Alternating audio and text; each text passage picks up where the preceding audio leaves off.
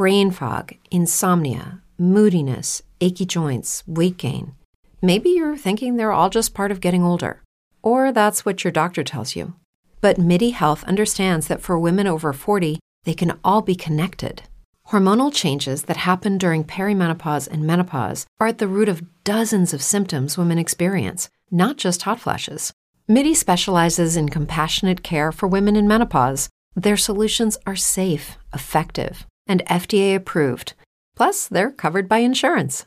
A convenient telehealth visit with a MIDI clinician can be your first step to getting personalized care.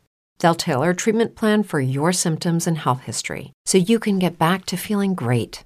91% of MIDI patients get relief from symptoms within just two months. When your body changes, your care should too. Book your virtual visit today at joinmidi.com. That's joinmidi.com. With the Lucky Land slots, you can get lucky just about anywhere. This is your captain speaking. Uh, we've got clear runway and the weather's fine, but we're just going to circle up here a while and uh, get lucky. No, no, nothing like that. It's just these cash prizes add up quick. So I suggest you sit back, keep your tray table upright, and start getting lucky. Play for free at LuckyLandSlots.com. Are you feeling lucky? No purchase necessary. Void where prohibited by law. 18 plus terms and conditions apply. See website for details. This is attorney Larry Rowe. Question. Why would you take a local auto crash case to a huge out of state law firm? Be smart, stay local, and visit me at larrylrowe.com. The views and opinions expressed on this program do not necessarily reflect the views and opinions of 580 WCHS, its employees, or WVRC Media. 580 Live is presented by Thornhill Automotive and is broadcast live from the Parmar Stores studio.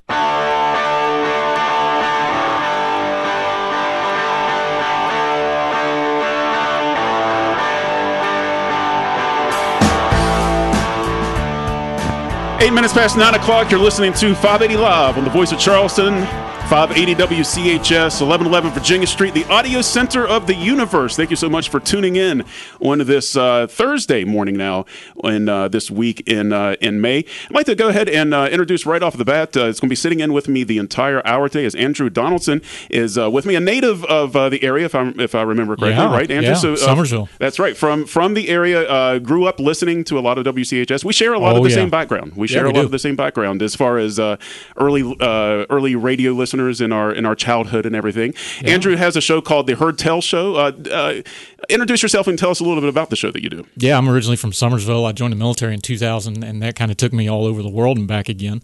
But yeah, I'm a I'm a local kid. Just being here and listening to like the sound drops and stuff. I'm back in the backseat of my dad's car, and we're going to Charleston, and that's a big deal. And you know, if we're lucky, we'll get to eat out at fast food. And if I'm really lucky, maybe the fifth quarter. You know that. Kind of thing. so this is this is big doings for me, man. This is exciting. I really appreciate being here. I would love to be able to tell you that we could go and get some salad bar at the fifth quarter after uh, for lunch or something today, but unfortunately, the fifth quarter is no longer there. I know that's a very specific reference, but everybody that knows what we're talking about is smiling now because especially was, the salad bar big reference deal. too. Yeah, Oh, exactly. I love that salad bar and and the salmon and the salmon. I was a big fan of the salmon as well. But Andrew, I was uh, I was on his uh, program uh, a couple months ago now. I think. Uh, heck, who knows in these days and times uh, what time is? But I uh, I wanted to uh, return the invite and have Andrew come back. So he's going to be sitting in the entire hour as a kind of a guest, but also as kind of a guest co-host. So uh, it's open phone lines uh, for the most part. You're welcome to give us a call this morning. We could talk about anything that you want to talk about.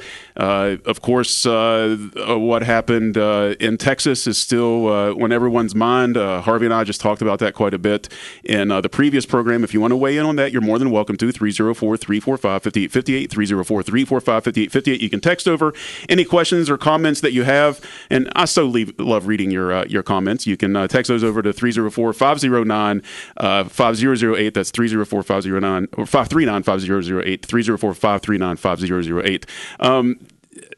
Sometimes, especially via text, although it's weird, you know, it used to be that the, the comment section of uh, web pages were pretty bad because you could be anonymous. And then, uh, like on Metro News, we switched over to going, you had to be registered at Facebook, and so you had to have an account. So it wasn't anonymous anymore.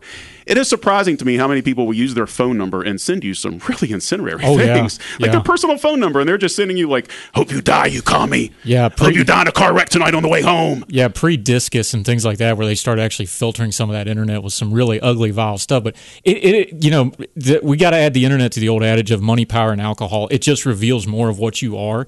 It people think they've got this suit of armor on when they go on their social media or their phones, and the rules don't apply anymore. And it just continually surprises me. It's like you know, sending pressing send is a voluntary option, and people just don't take that extra second. And especially big thing, we have a thing we talk about all the time when in our business and with our writers and on our shows, like you know, twenty four hour rule when you have a, a, shooting like this or a tragedy like this. The story is never right. Those first, how long have you been doing radio now? The story's never right. Those first reports, the twenty four hour port, the forty, you know, we're on what almost the seventy two hour mark we're just now starting to find out some really important detail. Don't smash send on the first thing you feel. You're always going to regret it, but people keep doing it. And, and, and that happens a lot, and uh, and it's and even in our positions, it's tough because you have to report on the news a little bit, um, or in, in, this case, commentate on it. I'm not yeah. a news reporter. I'm just I'm just doing a talk show here and giving an avenue for folks to uh, uh, to comment on what they uh, want to talk talk about as well as what I think. But but you have to have um, some language that you use, but also you have to take a leap of faith sometimes and, and hope that some of the information that you're sharing is is uh, factual. Uh, yesterday, um, uh, the, um, Mike Pushkin was on with us. We had different levels of uh, where we were up to on the story, and so some of the things that he was talking about was some stuff that I had read differently on, and so we were we were kind of competing in that way. And that's yeah. just what happens after a huge story like that. Yeah, I was actually listening to all of that uh, episode yesterday. Everybody can do that at WCHSNetworks.com, the podcast. I was listening to it riding up, and I was just sitting there, and it. But it's the same thing all over the country. It's not just specific to here you can hear the frustration. You can hear the, you know, and you understand as a host, they're not really mad at you. You're sure. just kind of the proxy for what they're feeling. People are hurt and they're angry and they're upset and they don't. The really ugly thing with this is it keeps happening and happening. They don't know where to channel it anymore because it doesn't seem like anywhere they're channeling it legislatively, nothing's happened. The media is just making it louder without actually making anything happen. Our communities don't seem to have an answer for it. That frustration is real. So even though it's kind of ugly and it gets a little out of hand sometimes, you got to give people that part of the grieving process to get that stuff out before they can start going to, okay, let's rationally sit down and think about this and start working on maybe some policy things, maybe some community things, whatever we're going to work on. You got to give folks that first blast and just let them get it out to, to an extent. You can go too far. That's part of the grieving process for people they've got to get that anger out. Now, hopefully, now we're getting more details. We're finding out stuff about the police response. We're finding out stuff about the shooter. We're finding out stuff about how the school was set up security wise. We're finding out all these details now. Folks can hopefully start settling down, turn the noise down, and go, okay, how do we start addressing this? I think all that uh, that you bring up is is uh, salient points, and, and that's kind of the brand of the show that you do. Is uh, your your kind of tagline is it is turning the noise down on uh, yeah. on today's discussions. And one of the things that I find that's fascinating about how you do your show, and and I think that there is a future in in presenting news and commentary in this way. I have no idea what like your official political designation. I don't care, but I have no idea what it is. And following you for some time now, and us being online friends and having to do some things, I generally feel, know how you feel about some of the things that we've talked about and some sure. of the things we're going. I don't know what you, what like in depth exactly how you feel about every single issue, but I know that there's a lot of places we have common ground on. There might be places we don't necessarily have common ground on, but I think that what you do on your show in you basically ask people to trust you. Yeah. You you present yourself. You're open and honest about what you feel, and you bring on guests and present stories that's obviously from your perspective and you ask people to trust that your perspective that you're doing your best to be to moderate that, that discussion but that doesn't necessarily mean that you both sides every issue and mm. i think that that's really important in what we try to do in news is not every issue is necessary and i don't mean what we're talking about specifically right now with guns sure. or anything else but there's some issues that just doesn't necessarily require both sides to to have a way in all the time. We don't need to hear both sides of the moon landing. No. I'm sorry, we don't. But we always need to have perspective. Yeah. And what's really important about doing it the way we try to do it, and I'm not the only one, there's a lot of people that help me do that. You know, we try to have, we have everybody on. We have progressives on. We have conservatives on. We will talk to anybody. Our show is carried on conservative radio with our radio partner, but, you know, I've also been on Young Turks Network doing spots. I've been on Fox News doing spots. You have to have perspective, wide perspective. So every story you have, it's like you said, like, yeah, you can get in the nitty gritty of the details. You get lost down those rabbit holes fast. So it's not just policies and ideologies. Can you keep a wide enough perspective to know when, like, okay, maybe I have an ideological gap here. Maybe I have a knowledge gap on this subject. Maybe this person's telling me something that I just don't fully understand and I need to listen instead of just opining off of my priors. That's kind of what we try to do because that seems to be what's missing in our news cycle. And it's not all the media's fault because they're a business But when it's just news story, news story, news story, news story, news story, you lose perspective. So that's why we have the ability with the long form way of doing radio and podcasting. You can take the step back and go, okay, well, this I'm going to have my buddy from the UK come in and tell us about what's going on in America because they got a different perspective. That kind of stuff. You perspective is what you can bring, even if you don't have all those specific details and all those specific facts. And that's a safer, like that 24 hour rule wait until you get the perspective. It just give you know you don't lose internet points for just waiting and getting it right, and that's what we try to do. And it's and it, what you said there is amazing in, in, in, gaining perspective from different viewpoints and trying to go close to the source. I know, for sure. example, uh, during the uh, the riots that were happening across the country after uh, the George, uh, George, Floyd death, and uh, there was a lot of uh, talk about what was happening in Portland. Yeah. And depending on what news source you went to, either the entire city was burning, or hey, this isn't a big deal, right? Right. I just so happen to have been in the position where I know two people that live in Portland. I know two people that, yeah. that I've uh, that I've that I know fairly well that live there. Uh, they're not they're my best friends, but I'm friendly enough with them to be able to reach out and say, "Hey, what's going on there?" And oddly enough, uh, they're of slightly different political persuasions. I got slightly different um, uh, uh, narratives from each of them about what was going on in Portland. Both of them considerably different than what you would get from either of the the baked in news uh, sources that you would go to. So neither of them were actually giving neither news sources that you would broadly go to, say um, MSNBC or Fox News or whatever, um, were really telling the whole story in, in either direction, as according to the folks that were actually just lived there. Yeah. And not enough people, not everybody knows somebody that necessarily lives in Portland, but you should probably be skeptical enough of if you're being told exactly what you want to hear to make you feel that thing that makes you want to watch a little more, it probably means you're being marketed to. Yeah, you're being marketed to. One, I think the seventh or eighth episode we ever did was on Portland. I had two friends that are writing. They're actually more like mentors, really. Had them both on, and we had a chat about Portland for 40 minutes. One of them's a lawyer, uh, Bert Lyko. He's on the program frequently. Brilliant lawyer, brilliant attorney he actually worked like a block down from where all that was happening at the federal courthouse because he's a lawyer. You know, all lawyers' offices around the corner.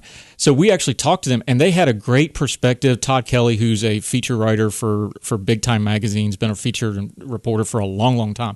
Great, you know, that's that perspective thing. He's like, hey, I live in this city what the narrative isn't fitting it, but it's also masking what the real problems were. And he was critical of his city and he was critical of his own political party and his own ideology and saying, hey, we failed here and it's caused part of this mess. You don't get that perspective unless you talk to him.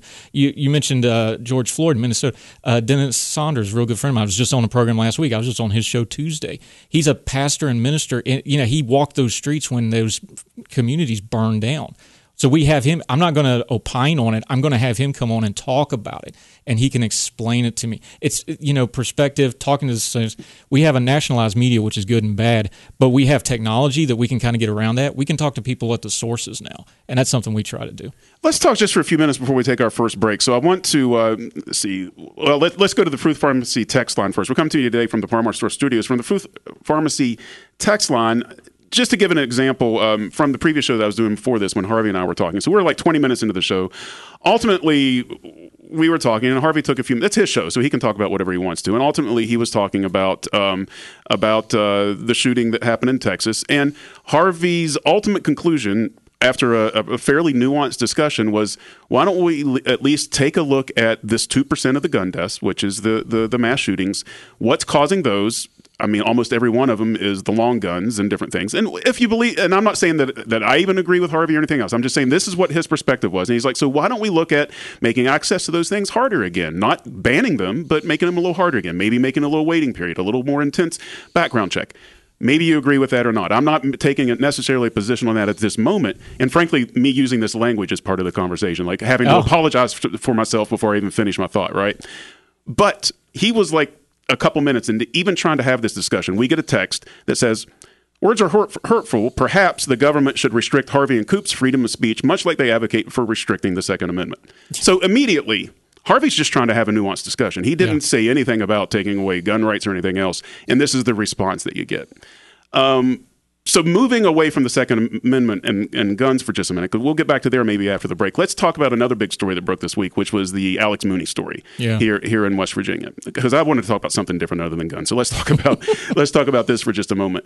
Um, I'm sort of of the opinion that it doesn't really matter when this story would have broke; that he would have won his his election regardless. Well, let's be honest. We knew. Yeah, we knew right, this exactly. was coming during the campaign. Happened. We knew. Nobody didn't know. Come on. Yeah. Right. So so the question is and and and the brand of, of politics that you campaign on with that particular uh, with that particular um, outlook. Um, you're supposed to be for like the blue collar, the working class, um, you know, fighting for the people against uh, uh, the elite, the ivory towers, and stuff like that. But that's not really what it's about, is it? I mean, not from the constituent standpoint. I mean, I'm just wondering here because there's no way that you can look at a guy that sends staffers out to walk your dog, or to uh, to get your car fixed, or or uh, that uh, uses campaign finances when supposedly you're you're fairly well off anyway to pay for your vacations and things like that. You're not really doing that as as an outlet as somebody you think is going to fight the working class. It's a culture thing. It has to be. Yeah. R- right? I mean, I don't know. I, no, I'm it's a culture thing. Well, this is a this is an ongoing. problem. I mean, how far back you want to go? We had the banking scandal back in the '90s. There's so much corruption. I mean, just here locally. I mean, I, I could giggle at this story in Nick Rahall. You really want to go there, Right, Like, right. like this is not a new thing, and there's shades of the corruption. Rahall where- story is a great callback. Yeah. yeah, I, hey man, I'm Braxton County kid. Originally, we moved to Summersville. I, that was my rep for years and years and years. The old third district. No, it, th- this is ongoing stuff. This is one of those things. You know, one, one of my real good friends is a, a reporter in Congress, and I talk to him off the record all the time. And they just joke about it. Here you go. A good friend of mine, Jericho Hill. He's on our show all the time. He's an economist now, but he was a congressional staffer back in the day before he started working for one of the four-letter, not three-letter, uh, government agencies as an economist now. But he was actually in pro wrestling. Uh, he was an agent and a TV producer, and even refereed some matches for one of the national wrestling. Co- and he joked all the time. He goes like, "Man, pro wrestling's just like working in Congress. They go out, they do their promos, they come back in, they laugh about the promo they just had. There's a lot of performative to it. The problem is when it becomes performative, you start letting those ethics things because you're now like, oh, well, I'm the star of this show." It's just a human nature thing. So they start, hey, go pick up my kid. Hey, go do this. Congress has a lot of overlapping things to keep you from doing it. There is no such thing as a congressman that doesn't know that they should not do this. That is not possible because of the things they go through. So yeah, he he knew it's not it's corrupt. How much corruption are you going to tolerate? That's the question. Because apparently the voters it didn't bother them too much. Is this going to change it? I don't know. Yeah, that, I find that, that that whole thing to be very interesting because if you ask constituents what their tabletop issues are, the tabletop issues that they talk about don't seem to really line up with the evident ethics of the person that you vote for sometimes. And and I, I don't understand where that that that's where i guess maybe nationalized media and if a guy gets under the skin of your competition in some way that makes you feel Mm-hmm. the right good, enemies. I always like that one. I was like, well, what does that mean? The Yeah, right, enemy. They're fighting the right enemies. Well, okay, but what's that getting you exactly? And uh, it's, it's it's a great rhetoric line. It makes you feel good. It tickles your ears. What does that really mean? Like, if his ethics are bad, and okay, he's fighting the right enemies, but he's still supposed to be doing a job.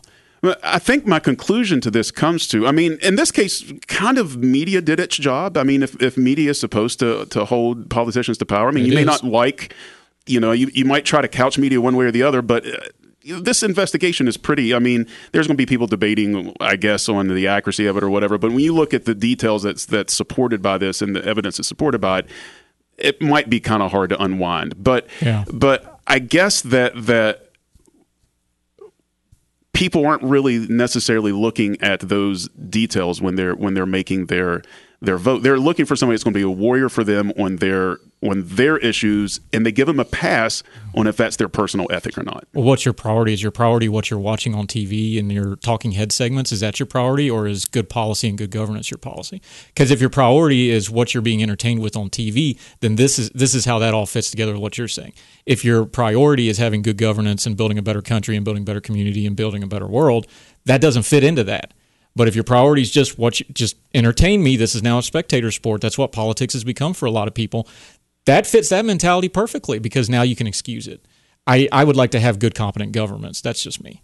I, I- and I, I think that this is where probably, and I'm, I can't solve anything, but No. one of the problems that we have when we talk about nationalized politics is that we've now started voting for the national policy on the local level. So we can no longer necessarily um, we can no longer necessarily um, look at this as as a them problem because we're the ones that's doing the the electing. I mean, sure, there might be the national media that's out there that's presenting these things. Uh, these people that are in office might be doing things that you are uncomfortable with. But if we are still voting them into office and into power, I mean, that's not really their fault at that point, right? No, we're talking about the conversations we don't want to have. We have representative government. You know what that means, really?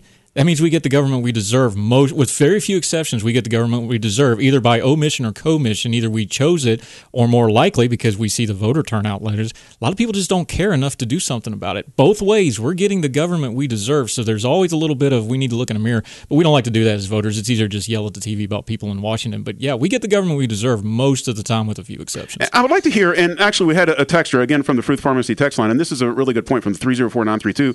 Um, how about somebody call in and uh, and explain support for for somebody like uh, uh, that's under an ethical quagmire like uh, like Representative Yeah. Mooney is?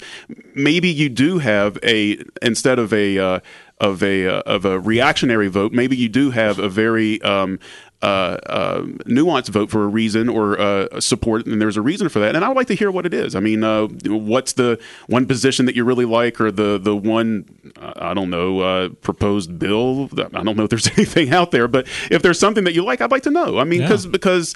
I don't want to. I don't want to put those words in somebody's mouth. I just look at it uh, observationally, and it, and it seems very odd that tabletop issues compared to the candidates don't always match up. Yeah. And and I don't really know what that is necessarily. Let's go ahead and take a break. Why don't we do that? Let's take a break. We'll come back. By the way, let's get into this just a little bit before we go on the break. We have a, a special guest that's coming up from the Cato Institute. Scott Lincicome is going to join us, and he is their uh, finance policy director. Um, I followed, and it ends up that you and I both have followed Scott online and and uh, through his various media outlets for years now. So you were very familiar with him when I told him that uh, told you that he was going to be our guest in the second half hour.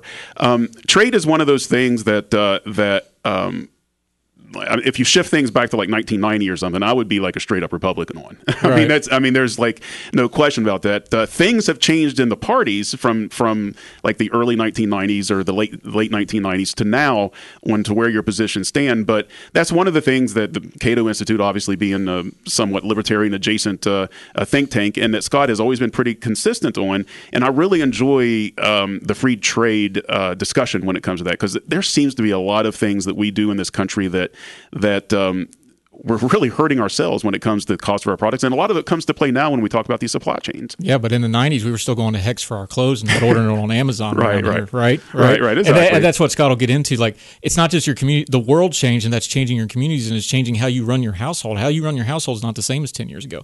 That's economics, and that's something that need. So there's all those big numbers and big words. There's a very practical age of that. So when we start seeing things, silly things like the toilet paper shortage, remember that, and now with fuel and the cost of living stuff, which is way more serious. That's why you need to talk to people like Scott, and they're like, okay, here's why this happened. Here's what's going to change. More importantly, what's coming next. and I think that the the thing that I'm always uh, that my eyes are op- always opened the most on, and this should be evident to most people, but but nice to have this reminder when you have somebody whose specialty is in a certain industry or sector.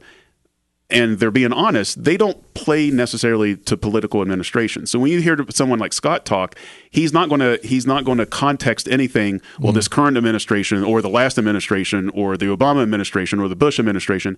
He looks at it more from from a, a wider perspective, and so you have to take the blame across all of the administrations oh, because that's where it lies. I mean, it's not a Republican or Democrat thing. This is where we've gotten into to some quagmires that you need some political courage to get out of, and, and frankly, we don't have people that have that political Yeah, courage to get out of. yeah. The real old adage is the president gets way too much blame and way too much credit when it comes to economics, and that's true. And Scott has great perspective on everything except nachos. We may actually ask him about this. His nacho take is not good, but we'll get into that later. That's pretty funny. Okay, we're going to take a break. When we come back, uh, Scott Lincicome is going to join us. He is from the Cato Institute. You're listening to 580 Live from the Farmart Store studio. Andrew Donaldson from the Heard Tell Show is my guest in studio this morning. We'll be back right after this.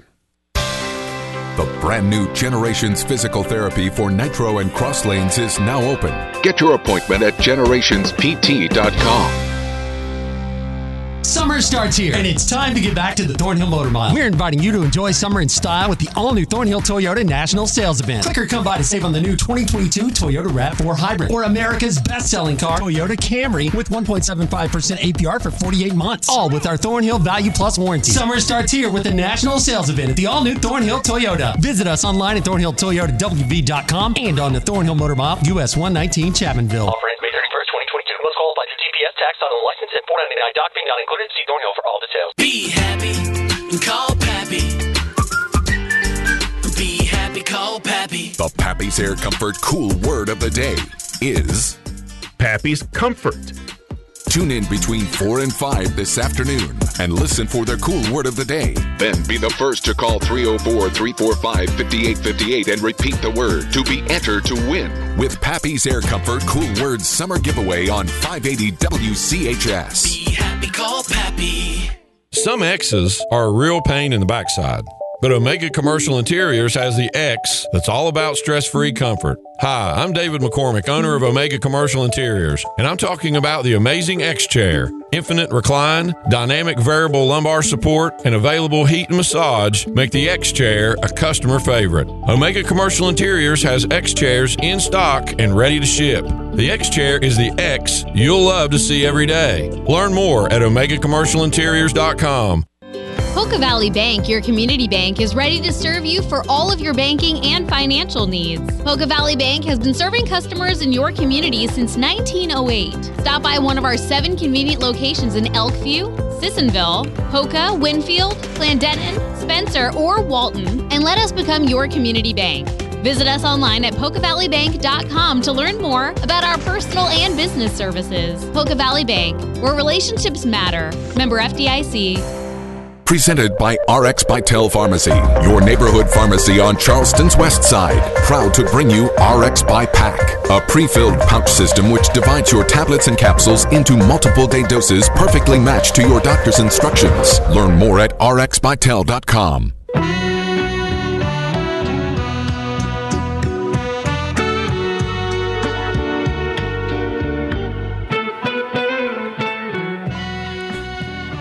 You can be listening on live online right now. Live streaming at 580 Live is brought to you by attorney Larry L. Rowe. Visit uh, LarryLRowe.com or 304 925 1333. Also, we're going to go to the phone lines and phone calls to 580 Live for services of Sears Monument Company, offering quality memorials since 1911 with locations in Charleston, Huntington, Beckley, and Parkersburg. You're listening to 580 Live this morning. I'm Dale Cooper. Guest hosting this morning for uh, Dave Allen, who, uh, by the way, Dave, if uh, you're not listening, because I got some uh, uh, pictures from you last night from the beach, and I know that you're having a good time. Uh, you got that shrimp and grits that I was really kind of jealous of seeing you eat. but but today is Dave Allen's two year anniversary for being uh, the host of 580 Live. So uh, happy anniversary to Dave Allen. Uh, we'll look forward to having you back next Tuesday. There's no show on Monday since it's a holiday, and so Dave will be back on Tuesday of next week with 580 Live. Andrew Donaldson is in studio with me this morning. He's the host of the uh, the Heard Tell Show and uh, a native to our area, Summersville, and uh, and by way coming through here at Charleston. appreciate Andrew coming in this morning, and we have a we have a special guest from the Cato Institute. Um, it is Scott Lincicome is with us this morning. I've had Scott on before. He's their uh, director of finance, and uh, he joins us this morning. Scott, good morning. How you doing this morning? Good morning, Scott. How are you doing this morning? I'm, I'm doing well. How are you? I'm doing really well. I really appreciate you uh, coming on with us this morning. And I know that you're a busy guy. Uh, believe me, I watched about an hour of your media hits last night, and, and they all came over like a two day period. So so uh, I know that you're a busy guy right now because of your area special uh, specialties. Thanks for coming on the air in Charleston, West Virginia, with us. Andrew Donaldson from the Heard Tell shows with me. I'm going to let you lead off, Andrew, because I know you had a question for Scott. Well, yeah, I, have been wanting to talk. One of the reasons I started doing media was so I could talk to all my Twitter follows, so I could meet them in person. So you're one of them, sir. Uh, but no, I was going to add. Let's just start big picture for a minute because economics gets really heavy in numbers and stuff real quick. It's also yeah. one of those things people don't pay attention to until it affects them directly. We've right. had about two or three years now COVID, uh, supply chain, cost of living, yeah. fuel prices. Do you see anything? You do all this media that Coop was just talking about. Are we actually learning anything or are we just getting louder and louder about it even though we're talking about it more? Yeah, unfortunately, I mean, I don't think there are a lot of uh, uh, learn. There's a lot of learning going on. Uh, hopefully, uh, in in retrospect, we'll be able to learn some lessons from this because there actually are a lot of very good lessons I think we can learn um, in in the kind of trade and econ space. As you know, global supply chains have been snarled, and as uh, store shelves are empty at times, um, you know, the initial immediate reaction, kind of the gut reaction of people out there, is ah, we should make everything here, right? We can avoid all of these supply chain problems if we just made everything here at home. Um, and in fact, you know, you hear the president, President Biden has said this on occasion that the way you solve inflation is by making everything here. President Trump, of course, was a big fan of, of bringing stuff back to America and all that.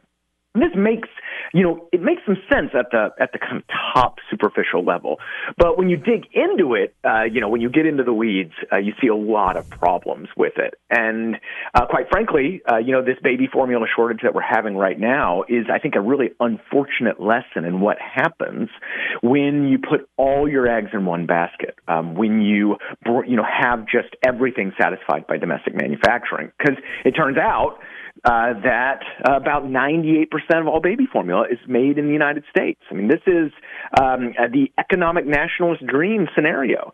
Um, and what we've seen is that when one factory goes down, uh, well, guess what happens? Then you don't have uh, foreign imports to supplement supply. You don't have that variety and that flexibility in an economic system where it can uh, rebound quickly and those store shelves can be filled back up. You contrast that with other sectors uh, and that are more globalized, and they tend to you know take these shocks better. Certainly, look, it's a pandemic. There are going to be problems when stuff when economies are shutting down and starting back up, when ports are closed for uh, various reasons. There's going to be problems, uh, but you know, most of those problems are actually uh, they happen domestically too. Trucker shortages, labor shortages, all that kind of stuff too. And in in reality, the best thing we can do is kind of diversify our supplier base stay open, stay free, and uh, that's harder. That's a harder lesson uh, and hard to, to make because uh, again, the visceral reaction is just let's just bring everything back home, but that can actually end up making us worse off. Um, less secure and even poorer um, than uh, in a free trade environment. Let's talk about the and the, the, the baby formula shortage is a great uh, kind of a contextual backdrop to, to this because of the the reasons you just explained. There's also a policy element to it with the way that uh, uh, the purchases are made. But taking a look at this as kind of a disposition or how that we should be looking at trade. What are some of the things that politicians miss as far as it seems to me that part of the issue is that nobody wants to really tackle the big issues because some of it is politically uncomfortable, regardless of which administration right. is in there. Yeah, and so trade has two big strikes against it in terms of politics.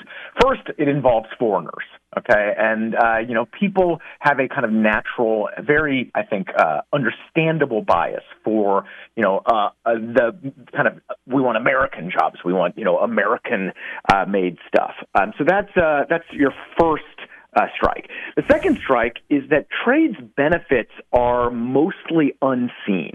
Um, you know, you, you don't really notice that you have more variety at the grocery store. You don't notice um, a lot of the jobs that are created. You don't notice the kind of investment and global capital flows and all that kind of cool jazz.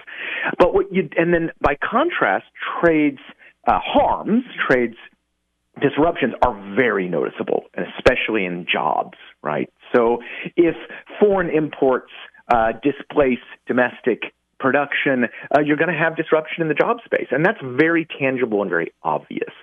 Um, and so what people miss and are those benefits. And you know, one of the things we do at Cato is we try to make those unseen benefits seen and shine a light on them.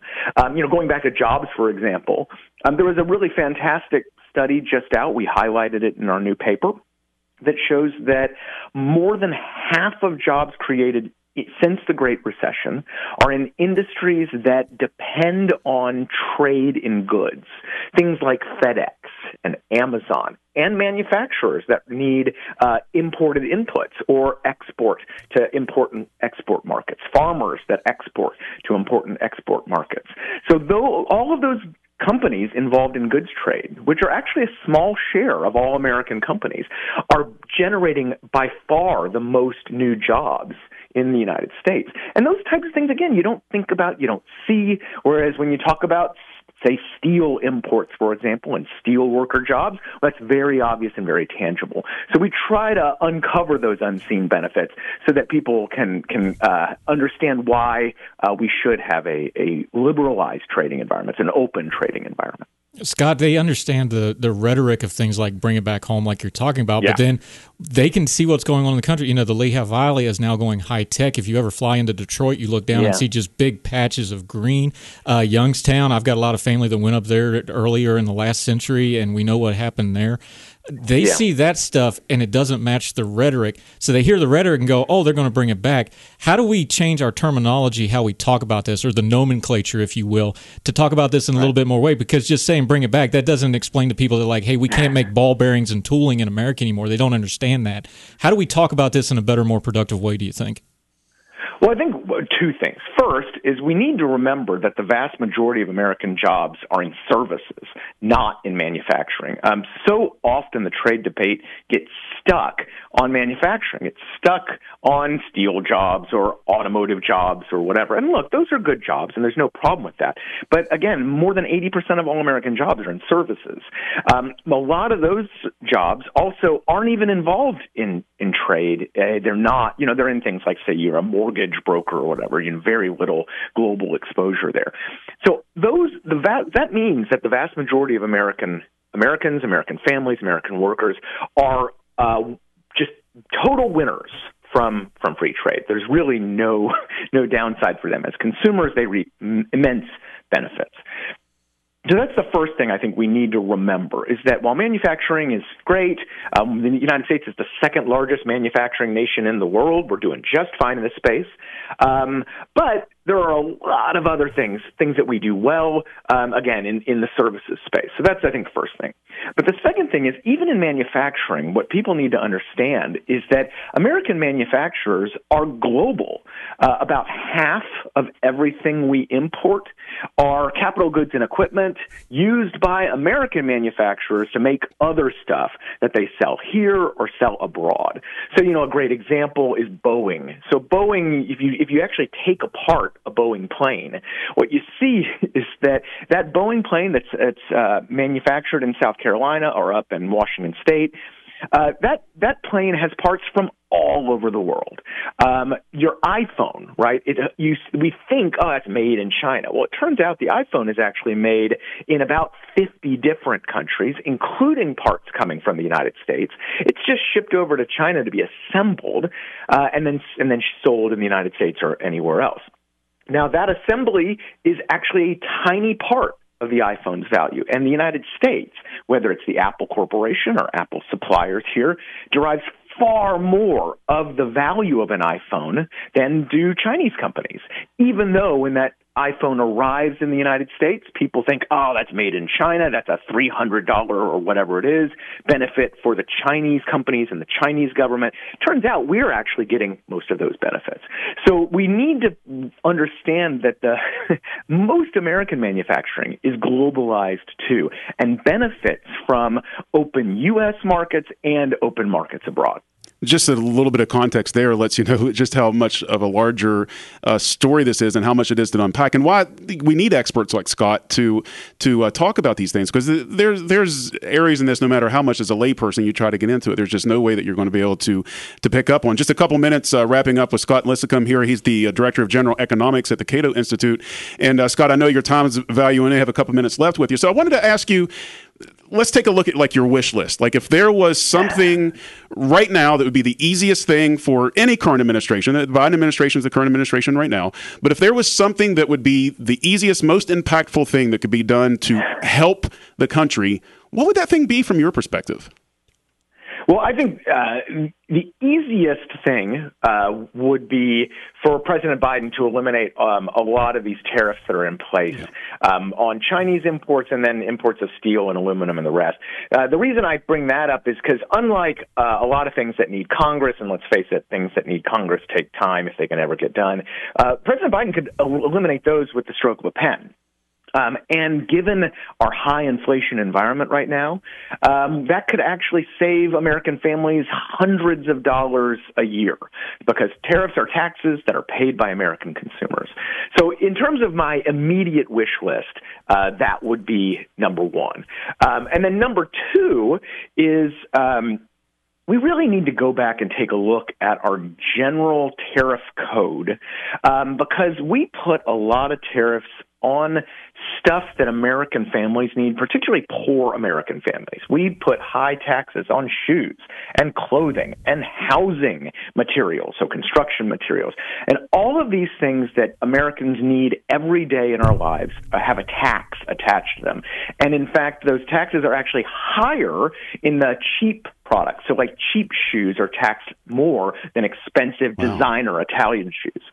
So, the best thing that I think that would be my long term goal was to go back and eliminate these biases in, in our tax and our tariff code that are really discriminatory against poor and middle class American families, just forcing them to pay a lot more every year um, for um, industry like textiles or shoes that doesn't even exist in the United States anymore. And just those tariffs are sitting there. Um, with with for, for no good reason. Just briefly, and uh, Andrew, I'll let you uh, finish up here, but my observation anyway as far as like removing uh, tariffs uh, like these tariffs uh, uh um, on china and things like that really the only reason we're not doing it is because it would be politically an oh, easy oh, yeah. football to be like oh look at this soft on china Yeah, yeah, exactly. Um, it is. Look, it's easy for me as the kind of egghead think tank guy to say, "Well, just eliminate the the, the tariffs." I do very much understand that the politically that's difficult. Um, but my job is to at least educate the public to understand, maybe maybe make it a little politically easier in, in the long term as people kind of understand the cost that these things are inflicting on the on the U.S. economy. And quite frankly, they're not even achieving any of the goals we set out to achieve. Um, you know, it's not like China's suddenly uh, doing exactly what we want or our best friend in, in the world. In fact, things have actually just gotten worse.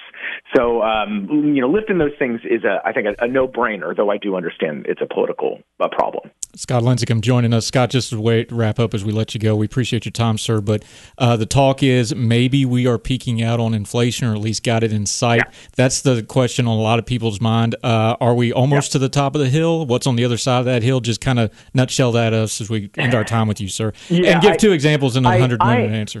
yeah, I'm I'm optimistic that we are um, because the Fed is taking pretty aggressive action at this point, and you're starting to see things like the housing market um, and a few other, and the, the stock market, those tech stocks. Um, now that that all hurts. It hurts my 401k for sure. But look, we need the Fed to be raising rates and trying to get the demand side stuff under control. Um, you know, look, there's a bunch of there's a bunch of supply side issues um, that still remain very much in flux, thanks to COVID or the Russian invasion, all that kind of stuff. But as long as the Fed keeps doing its job, um, it does look like we're going to get we're going to start getting inflation to slow down.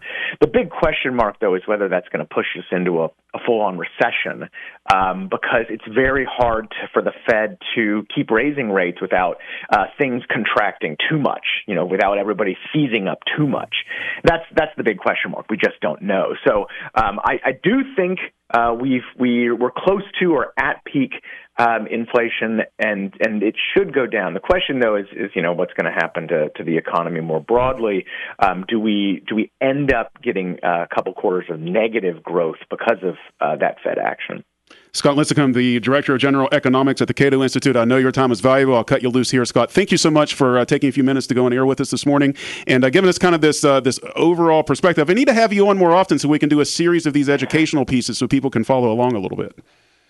Um, might, that'd be my pleasure. I really appreciate it. Thanks a lot, Scott. We appreciate you coming on this morning. Sure thing. Y'all have a good day. Scott Lincicome from the Cato Institute. You know, we have to take a break and we'll come back right after this. 580 Live, in part brought to you by Thornhill Automotive. It's time for a new Thornhill Toyota National Sales event. Visit them online at thornhilltoyotawv.com or in person at the Thornhill Motor Mile at 119 on US 119 on the Motor Mile in Chapmanville. We need to take a break and be back right after this. It's 580 Live. Brought to you by the Eric J. Tarr Family Businesses. Eric J. Tarr Family Businesses care for your family. Summer starts here, and it's time to get back to the Thornhill Motor Mile. We're inviting you to enjoy summer in style with the all-new Thornhill Toyota National Sales Event. Click or come by to save on the new 2022 Toyota RAV4 Hybrid or America's best-selling car, Toyota Camry, with 1.75% APR for 48 months. All with our Thornhill Value Plus warranty. Summer starts here with the National Sales Event at the all-new Thornhill Toyota. Visit us online at thornhilltoyotawv.com and on the Thornhill Motor Mile, US 119 Chapmanville. Offer ends May 31st, 2022. Must qualify for TPS tax on the license and 499 doc being not included. See Thornhill for all details. What can I do for you? We're here to uh, protect you. Protect me? Like bodyguards or something? Yeah, exactly. I think you have the wrong house. I'm not in the witness protection program. Heck, I'm not even in politics. Yeah. So See that little termite? Whoa, where'd he come from? Yeah, he just hung a shingle advertising Dan's Diner. This place will be packed by noon. Hire Standard Exterminating, and our crew will surround your home with a perimeter tighter than a Secret Service detail. Visit Standard Exterminating online at standardwv.com for more. Trading in your business fleet or personal vehicle for a new one? Donate your used vehicle to Good News Mountaineer Garage and get the best tax deduction possible and the satisfaction of knowing your donation changed the life of someone in need. Good News Mountaineer Garage repairs donated vehicles and provides them to qualified West Virginia families, giving them access to employment, safe, affordable housing, healthcare, and other vital necessities, and putting them on the road to economic independence. Call 1 866 GIVE CAR today for Good News Mountaineer Garage. 866 GIVE CAR. I always wanted to learn Spanish, but I never thought I'd have the time. Then I discovered Babbel. Babbel's lessons are fun. They only take like 10 or 15 minutes and in 3 weeks, presto, you're speaking another language, like magic. I love that Babbel's lessons aren't just robots talking. They're voiced by native speakers, so you get the pronunciation just right. If you want to learn a language, there's no faster, easier, better way than Babbel. Babbel. Babbel. Go to babbel.com to try for free. That's B A B B E L.com. Babbel.com. Presented by RX Bytel Pharmacy, your neighborhood pharmacy on Charleston's west side. Proud to bring you RX by Pack, a pre filled pouch system which divides your tablets and capsules into multiple day doses perfectly matched to your doctor's instructions. Learn more at rxbytel.com.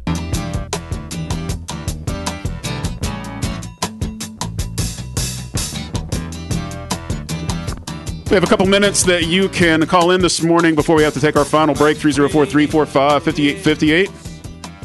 Caitlin Murphy providing the music as always uh, this morning. I enjoy it as always. Withers is always a good call. That's great Yeah, stuff. man, just let that play. We should just be quiet for about a minute. That's what, good. What I love about uh, what I about, love about Caitlin, she has that old soul for music, and I, I love uh, younger younger folks. I won't call it. Caitlin is a is a, a grown, fully functional adult, but but she's younger than I am, and uh, and I uh, enjoy when uh, when uh, folks considerably younger than me share some of my musical tastes. I, I've seen it with my own children. Though this is what streaming's done. They listen to everything. the stuff that gets popular on TikTok just blows me away. It's like, man, that throwaway trash hit from the '80s is now popular again. What's It- that it- all about? Their musical knowledge is so much better than what we had. I mean, we had three radio stations and cassettes.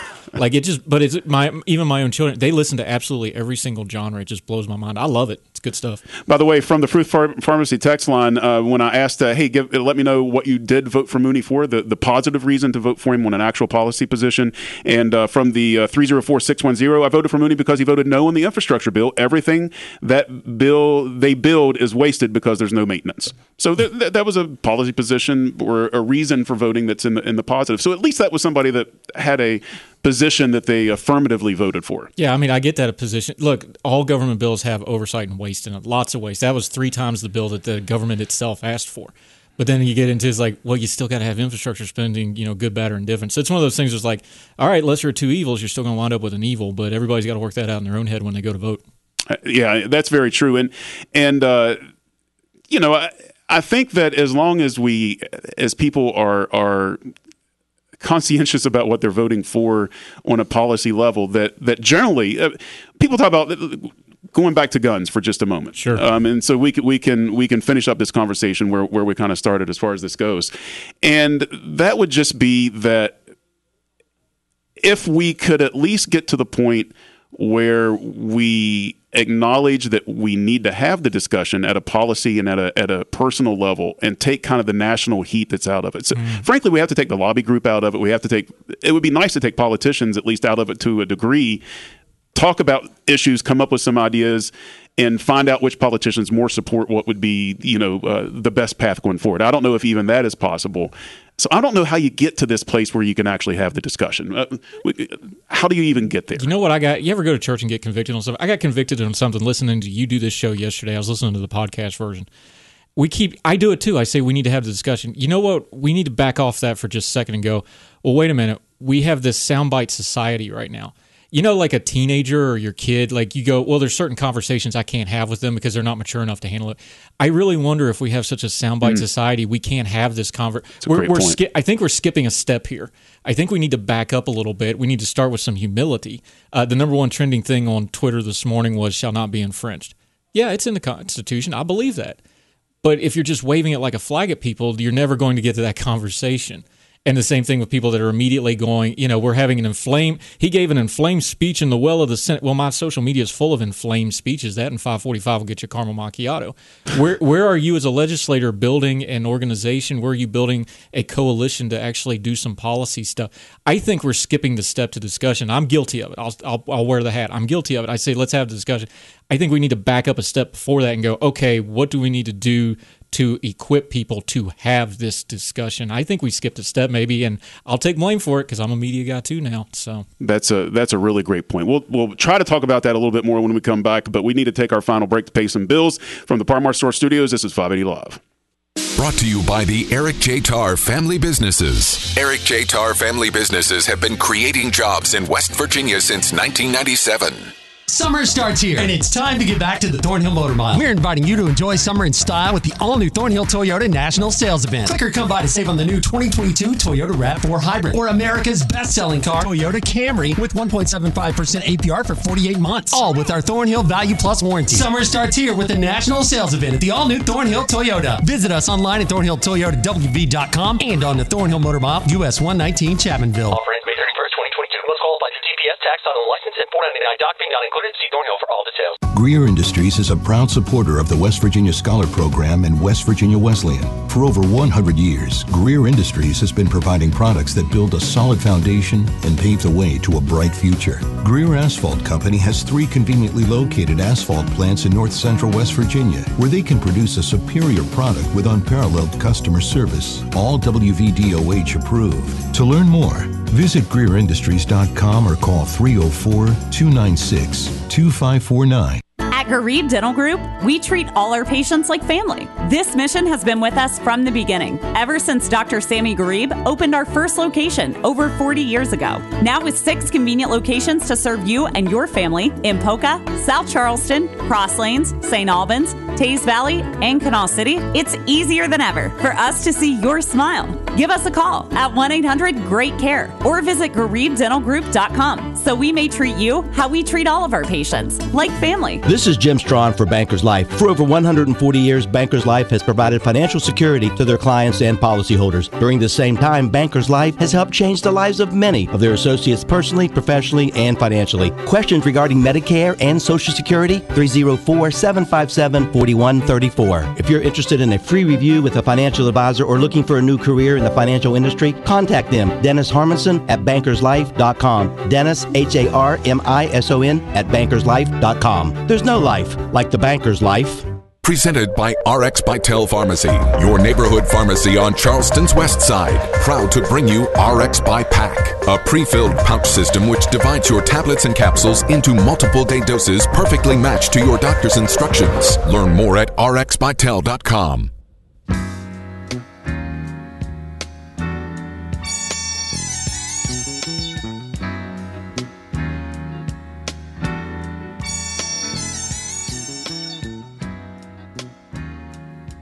You're listening to 580 Live, WCHS, the voice of Charleston. I'm Dale Cooper. Just about, uh, well, a minute and a half left in the show. I guess that's going to about wrap it up. Darn it. But uh, thank you so much for uh, for listening this morning.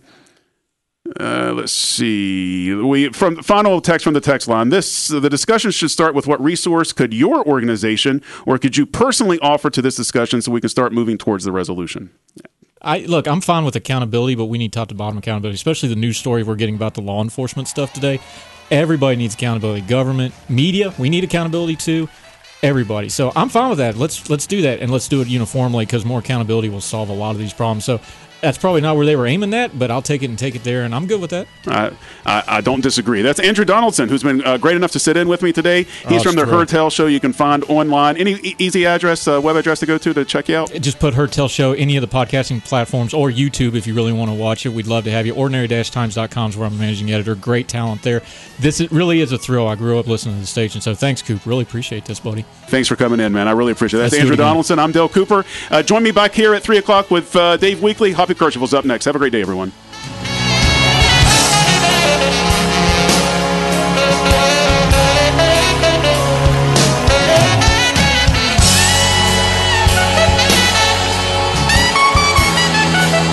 WVRC-HSAM, W243DRFM Charleston, and W283AQ Cross Lanes, a WVRC media station. We're proud to live here too. It is Ryan here, and I have a question for you. What do you do when you win? Like, are you a fist pumper? A woohooer, a hand clapper, a high fiver. I kind of like the high five, but if you want to hone in on those winning moves, check out Chumba Casino. At ChumbaCasino.com, choose from hundreds of social casino style games for your chance to redeem serious cash prizes. There are new game releases weekly, plus free daily bonuses. So don't wait. Start having the most fun ever at ChumbaCasino.com. No purchase necessary. Group. Void were prohibited by law. See terms and conditions. 18 plus.